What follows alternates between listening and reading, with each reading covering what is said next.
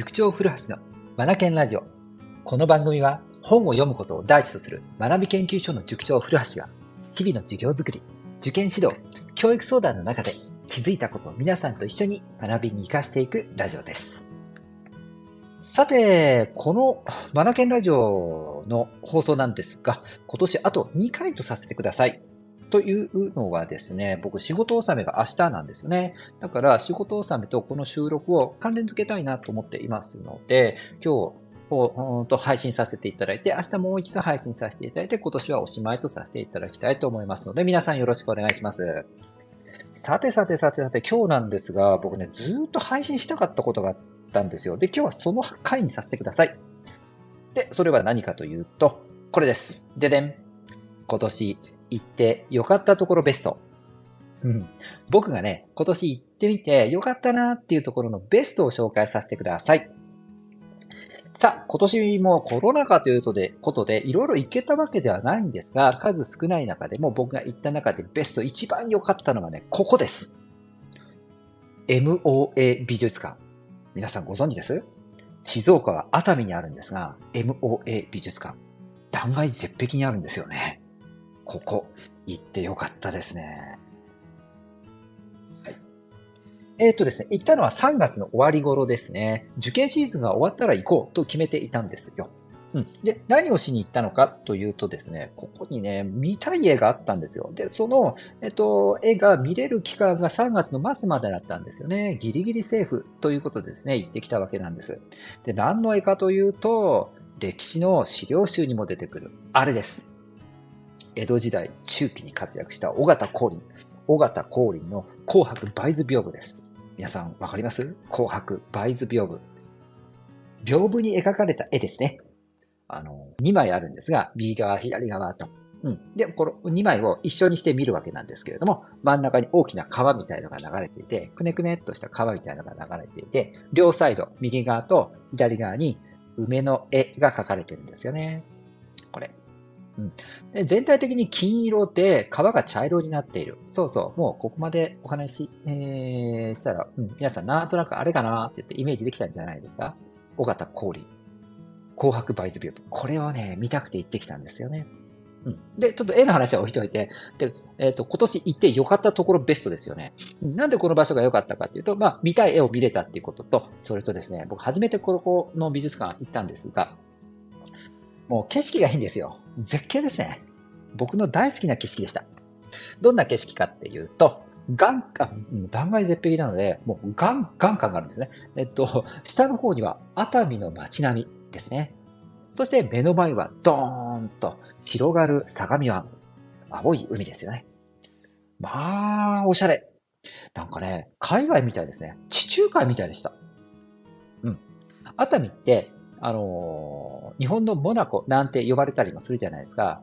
で、実際にね、この熱海のこう下の方、ビーチの方から、うんと、熱海全体をこう見渡してみると、なんかモナコっぽいんですよね。モナコも、モナコもビーチがあって、そのすぐ、うん、ヘリっていうか横にホテル街があって、そしてその後ろはもう崖なんですよね。断崖絶壁の。もう地形がそっくりなんですよね。うん。僕もね、似てるなって思います。うん。そう、それでね、うんと、MA 美術館は浜ではなくて、その熱海の崖ですよね。断崖絶壁にあるので、上の方、上の方にあるんですよね。上の方から見た景色もですね、なんかね、モナコみたいなんですよね。おしゃれでしたね。これすごく気分良かったです。天気も、天気にも恵まれてですね、青い空、青い海。うん、最高でしたね。ただね、桜が咲く1週間ぐらい前だったのかな？本当に直前だったので、桜ね、まだ見れなかったんですが、これ桜咲いてたら一体どんなになるんだろうと思ってね、あのー、なんかワクワクもしてみたんですが、ぜひね、桜のシーズンにも行ってみたいなと思いました。さ、この MA 美術館行ってよかったとこベストなんですが、うん、あの、ここで見た尾形光琳の話もちょっとだけさせてください。尾形光琳。うん。えっ、ー、と、尾形氷の紅白バイズ屏風。これがね、僕ね、不思議なんですよ。だからどうしても見たくって。何が不思議かっていうと、レイアウトがおかしいっていうか、何を意図してるのかよくわからないところが、あの、不思議なんですよね。不思議ゆえに僕は宇宙的だなっていう印象を持っています。例えば、この紅白バイズ屏風。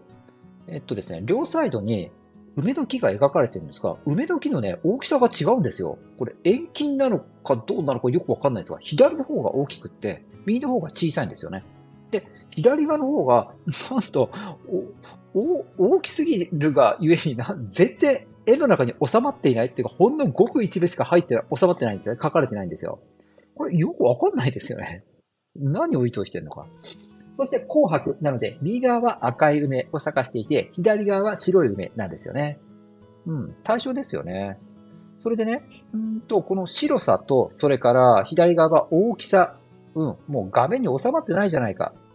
という大きさであり、右側は、まあ、すべて収められているわけではないんだけど、ある程度全体像がつかめるようなサイズ感で絵の中に収まってるんですよね。で、赤い梅というところからも、左側の方が、こう、年老いてる梅で、右側の方が若い梅みたいな感じにも見えるんですよね。これでもね、対比取ってるんですよね。